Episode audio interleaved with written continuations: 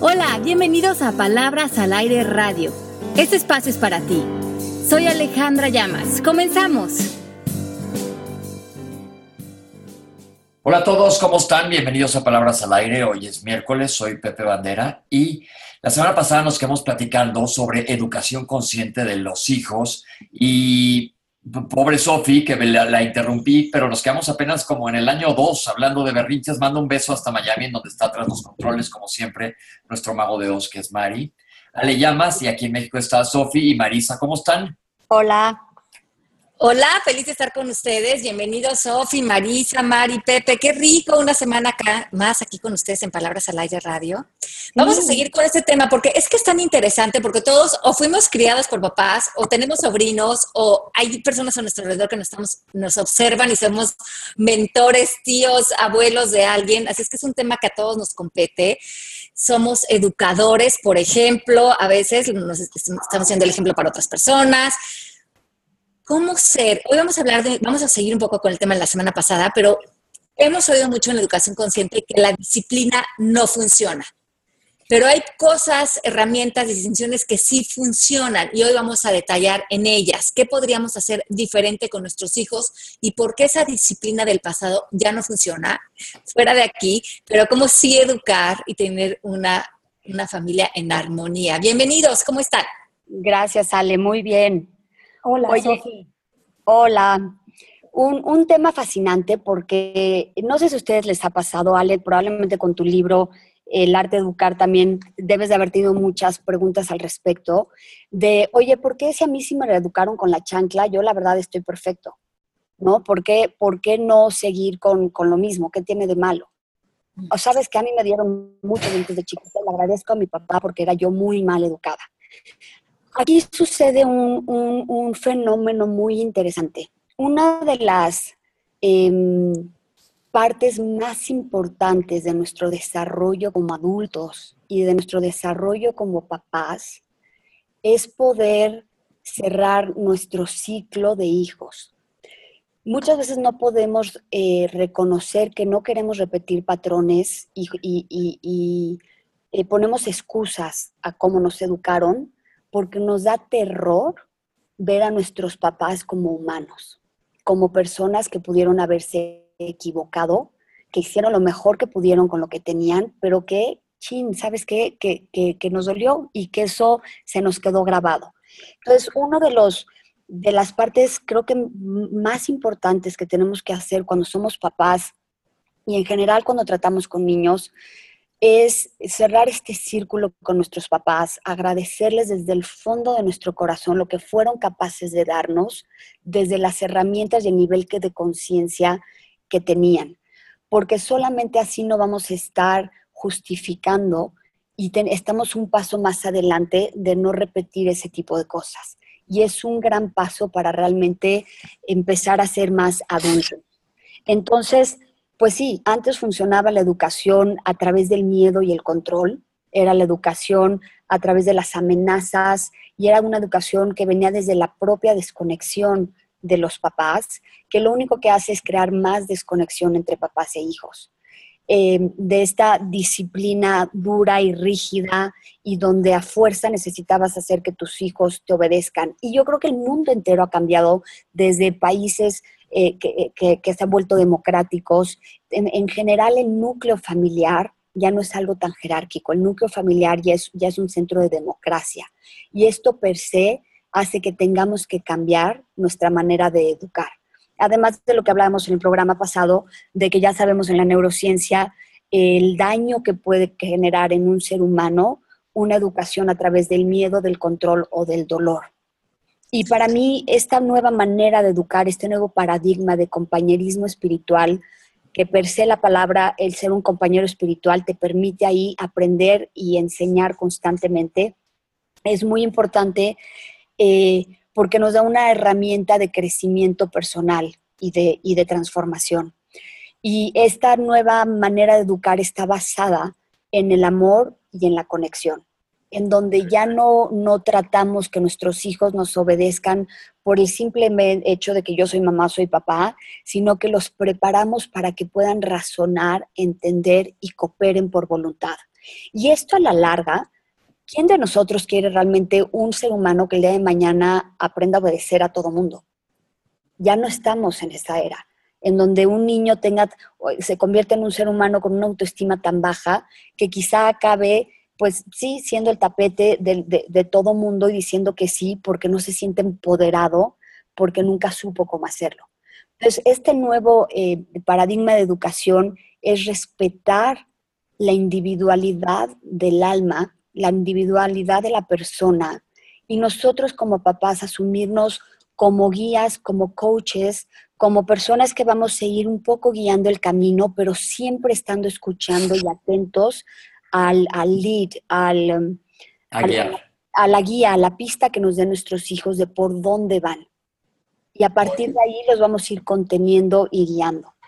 Y esto que dices es, es, es, realmente muy verdadero, ¿no? Porque cuando nosotros no les permitimos a nuestros hijos decirnos un no, no estamos permitiendo que sepan decir no al mundo, ¿no? No a cosas que no quieren decir. Y ahí está el cortar las alas, de alguna manera. El, hacer que encajes en alguna situación, ¿no? Esto de querernos adaptar a la fuerza a cosas que no, que no corresponden.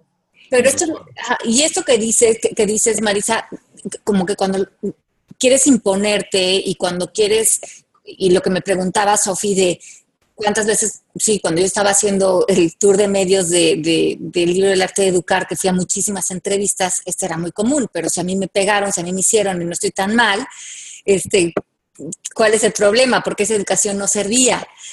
Pero yo que llevo 15 años haciendo coaching, y tú me desmentirás, Marisa, una y otra vez las creencias madres que tenemos que trabajar con nosotros y con otros es la creencia de no soy suficiente, no soy importante y equivocarme y cometer errores es malo.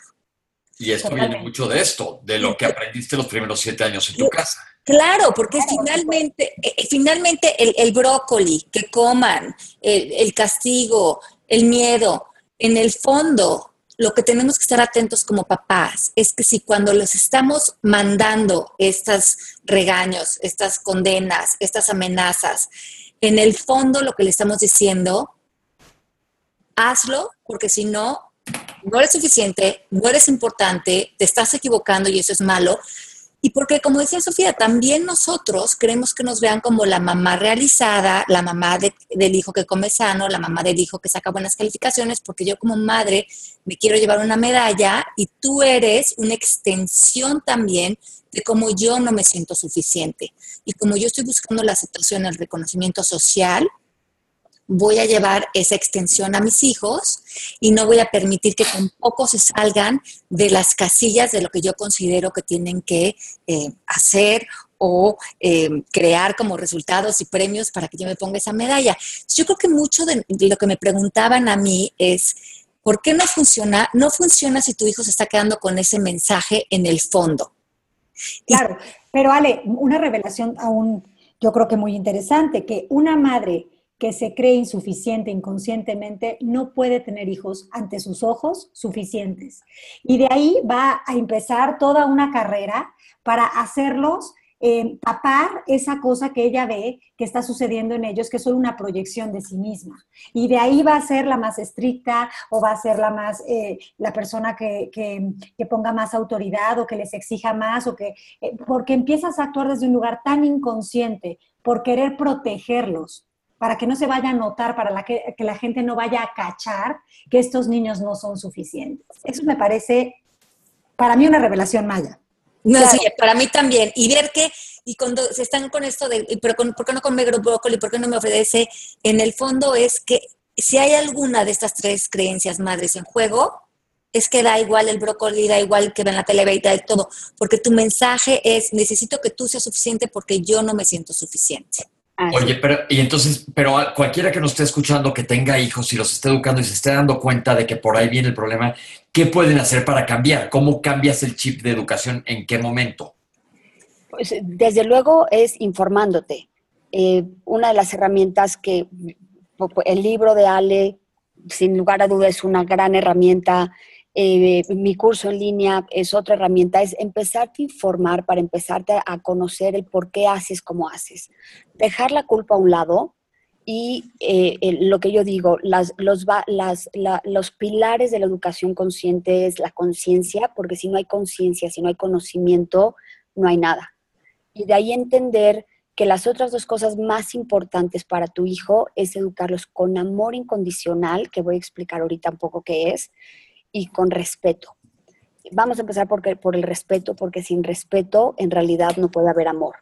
Entonces es empezar por respetarte a ti misma, respetar tú, tú quién eres y aceptarte por quién eres y a partir de ahí realmente puede haber una apertura, una transformación, sin juicio, ¿no? Y de ahí el respetar a tus hijos, entendiendo que tus hijos no vienen a sanar ni tus miedos, ni a, ni a lograr hacer aquellas cosas que tú quisiste hacer y que no pudiste, a sanar tus frustraciones o a cumplir tus anhelos. Porque un poco sentimos que nuestros hijos nos pertenecen, entonces podemos hacer de ellos lo que queramos. Realmente entender que nuestros hijos nos eligieron a nosotros para darles esa contención y ese espacio para que ellos puedan realizar su mayor potencial y ser quienes ellos vinieron a ser. Entonces, eso que implica es soltar la ilusión del control, creer que tenemos la capacidad de controlar lo que va a suceder con nuestros hijos y entonces a partir de ahí queremos controlar toda su vida. Es soltar y entonces establecernos en la confianza y en este, en este reconocimiento de que la relación padres e hijos es un camino espiritual de transformación personal. Para ambos. Para ambos. Para ambos. Nuestros hijos vienen también a aprender de nosotros. Y para mí hay tres cosas fundamentales. Quienes estén escuchando y digan, bueno, ¿por dónde empiezo? El, el cuestionarte cuál es tu rol como mamá o como papá. ¿Qué crees tú que es lo que tienes que hacer? Y escríbanlo. Y a partir de ahí déjenme ofrecerles estas tres eh, ideas de lo que realmente necesitamos o tenemos que ofrecer a nuestros hijos como mamás y papás.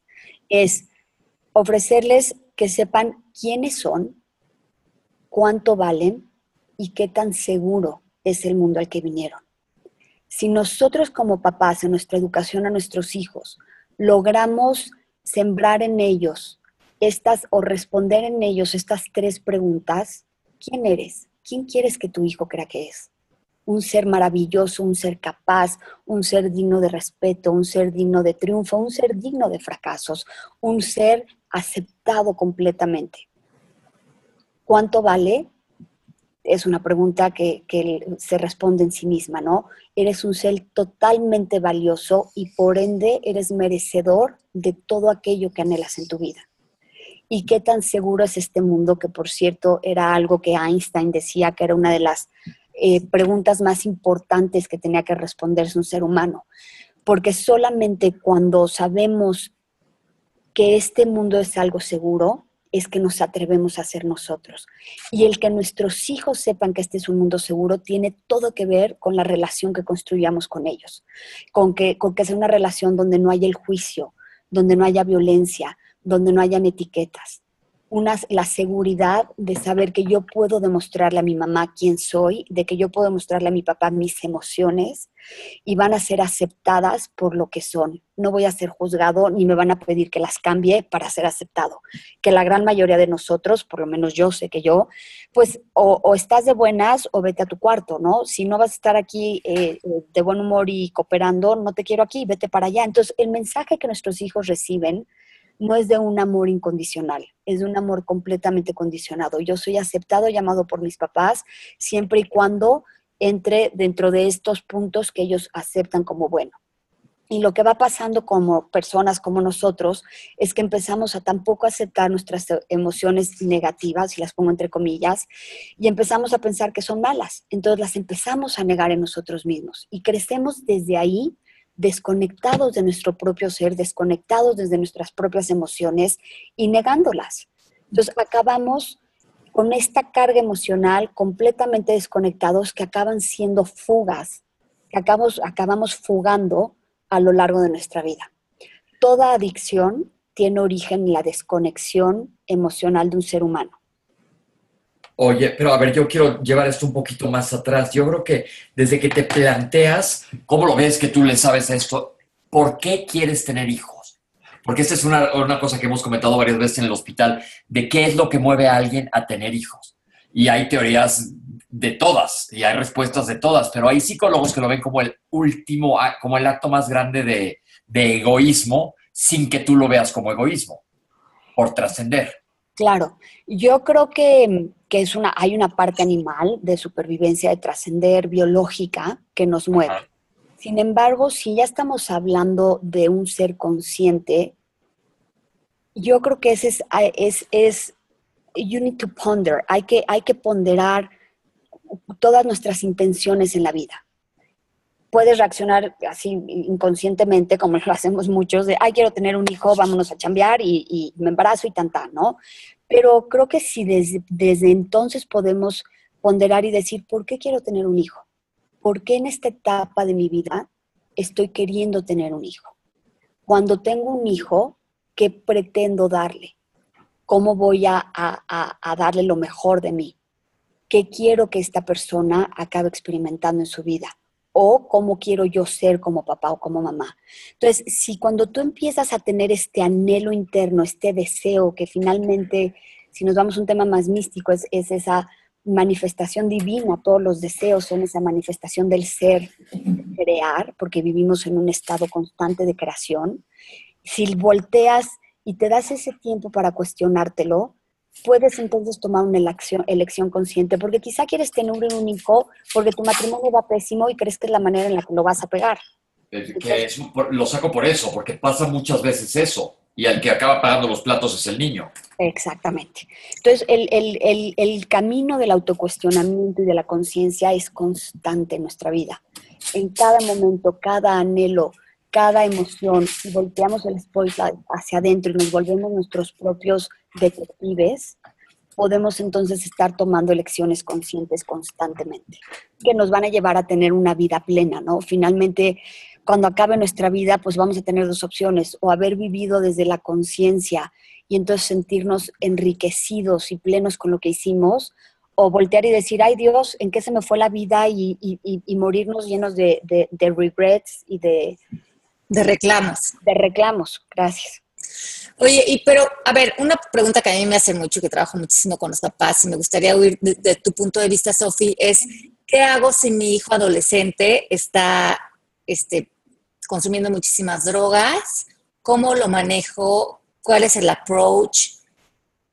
¿Tú qué recomiendas? Yo qué recomiendo que entendamos que detrás del consumir muchísimas drogas hay un gran dolor en nuestros hijos, hay un gran sentimiento de desconexión. Y si nosotros nos acercamos a, ellos con juicio y con desconexión, vamos a hacer más grande ese hoyo. Desde luego que, nos da miedo que las drogas acaben con la vida de nuestros hijos, pero entonces tenemos que hacernos responsables de nuestros miedos y preguntarnos dónde puede estar la desconexión de mi hijo, cómo puedo yo apoyarlo en este momento.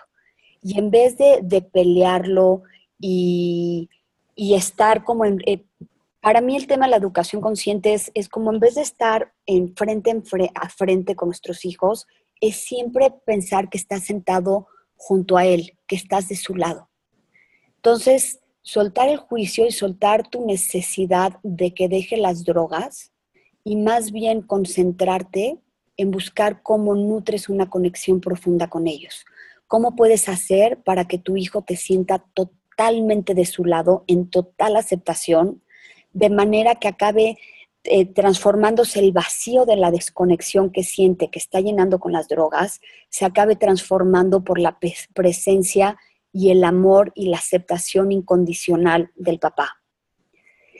Es, un tema, mm, creo que muy retador, em, pero entre más, entre más alejamos a nuestros hijos por no aceptarlos y por juzgarlos, más grande hacemos ese hueco, más se separan de nosotros y más buscan refugio en las drogas.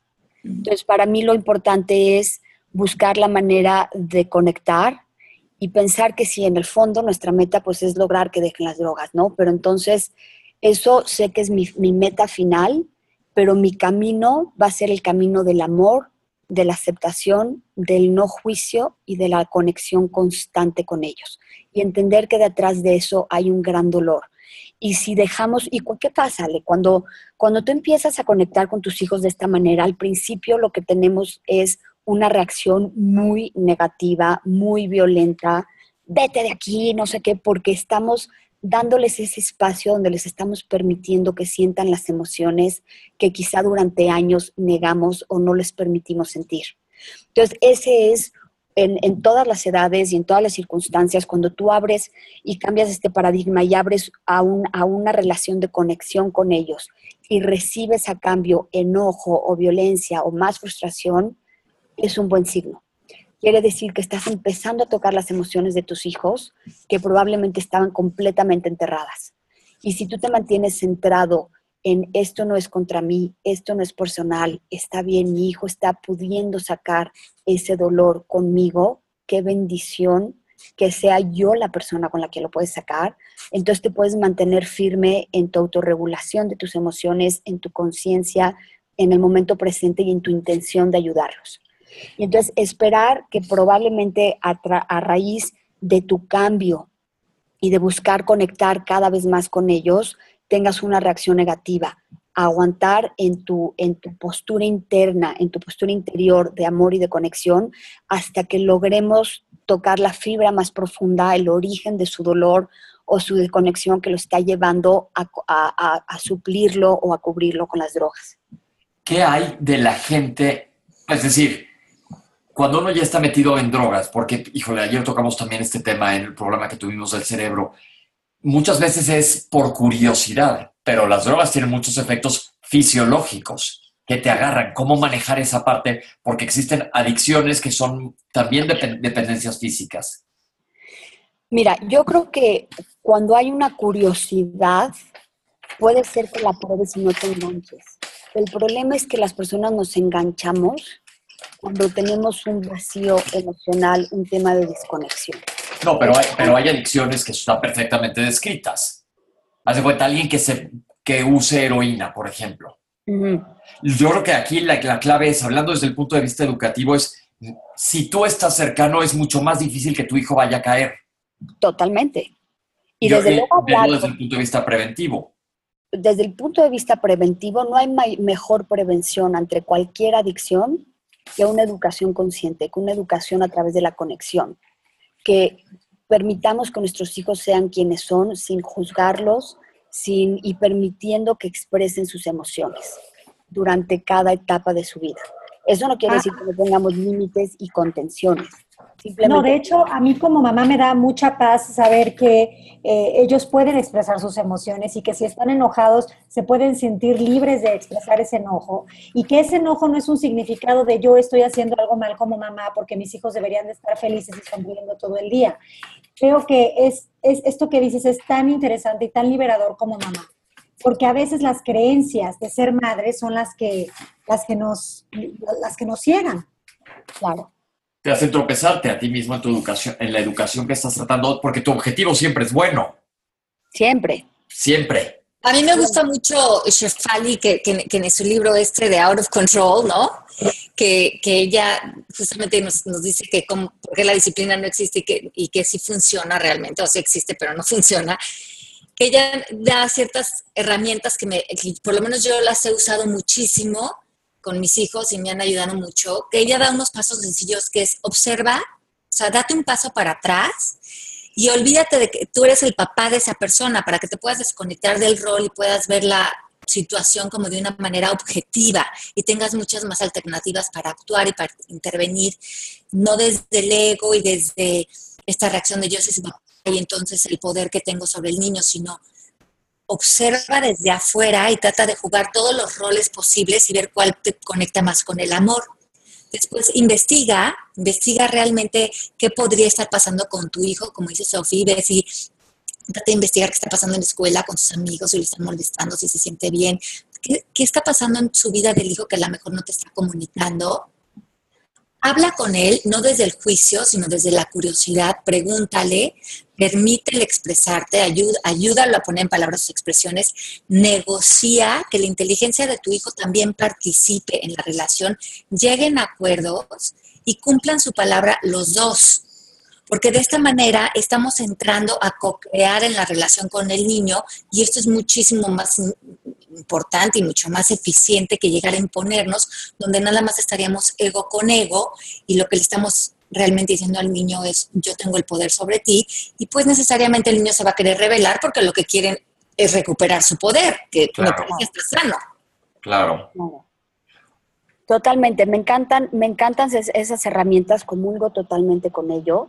Es, es, para mí como me gusta manejarlo es que cuando un niño hace algo, normalmente nos quedamos en el qué hace. Ay, perdón. El qué, realmente estamos actuando nada más desde la mente, desde el ego. Si te pasas al por qué, entonces te vuelves este investigador y entonces ya estás más desde el corazón y más también del lado de tu hijo. Ya no eres alguien que está nada más juzgando desde, desde el pedestal, sino es, mm, ¿por qué está haciendo esto mi hijo? ¿Qué es lo que tiene en el fondo? Entonces te vuelves ese investigador de sus propias emociones, para luego incorporar el qué le quiero enseñar en esta situación y de ahí poner el cómo lo puedo lograr. ¿no? Entonces, es todo un proceso donde la herramienta principal es la no reactividad y el, y el saber que, que puedes elegir en cada momento el amor ante el miedo y el control. Sí, esto me parece sensacional, porque entonces toda la responsabilidad recae sobre el papá. Sí. en ese ámbito tú tienes poder, no en el niño. Claro, pero ahí le estás compartiendo y le estás enseñando a que sea responsable también. Sí, claro. El otro día este, estábamos en Guatemala y fuimos a la conferencia de, de, de Shefali, que hace también ese trabajo extraordinario, igual que tú, Sofía. Y entonces al final del mensaje dice, es que lo que no han entendido los papás es que no se trata de criar a sus hijos, se trata de criarse a ustedes mismos. Así es, es que ahí es donde son nuestros realmente grandes maestros. no, no, hay nada malo con ellos, no hay nada malo con los niños. Si, si realmente les diéramos la oportunidad de desarrollarse simplemente nutriéndolos, no heredaríamos patrones y dolores y, y cosas, ¿no? Es, claro, pero ahí lo que dice Sofi, cómo, a veces cómo nutrir cuando uno está desnutrido, inconscientemente uno no sabe, ¿no? Entonces creo que el primer paso también es el autoconocimiento, la autoconciencia, para poder eh, pararte frente a otro ser humano y honrar lo que esa persona es, porque tú no te has dado cuenta de que también eres. Claro. Em, y sin embargo, por eso la relación de nuestros hijos con nuestros hijos es este camino espiritual de autotransformación y crecimiento tan maravilloso y para mí uno de los más poderosos porque tenemos el gran amor que sentimos por nuestros hijos que nos dan la fortaleza para seguir adelante y tenemos la admiración y el amor que tienen por nosotros que nos da la valentía para nunca ceder. Entonces, es un camino de, transformación personal mágico, poderoso, nutridor, porque ellos ya están despiertos, ellos vienen en este, en este despertar absoluto. Nos corresponde a nosotros recordar lo que es estar despiertos, recordar lo que es estar conectados con nuestro propio ser, eh, y la mejor manera que podemos hacerlos es observándolos a ellos, ¿no? Sí, y ya se, nos está acabando el tiempo, pero otra cosa que, podemos tocar la próxima semana, que es una cosa que nos, preguntan muchísimo en coaching, es, no está funcionando mi matrimonio, me voy a divorciar, lo cual es un tema ya muy común y muy recurrente. Seguro voy a dañar a mis hijos, es que me quiero quedar con mi pareja por mis hijos, es que va a ser un trauma para el resto de su vida de mis hijos. Entonces, esto vamos a hablar también la próxima semana cómo vivir la vida, de la vida de nosotros que estamos pasando por mil cosas y reconocer eh, que nuestros hijos van a estar bien. Cómo manejar eso me parece fundamental y también podemos hablar de eso la semana que entra. Y sabes que yo creo que lo peor, peor motivo para quedarse en una relación que ya hemos platicado aquí que no te toca es que es que por los hijos, porque les va como en feria igual.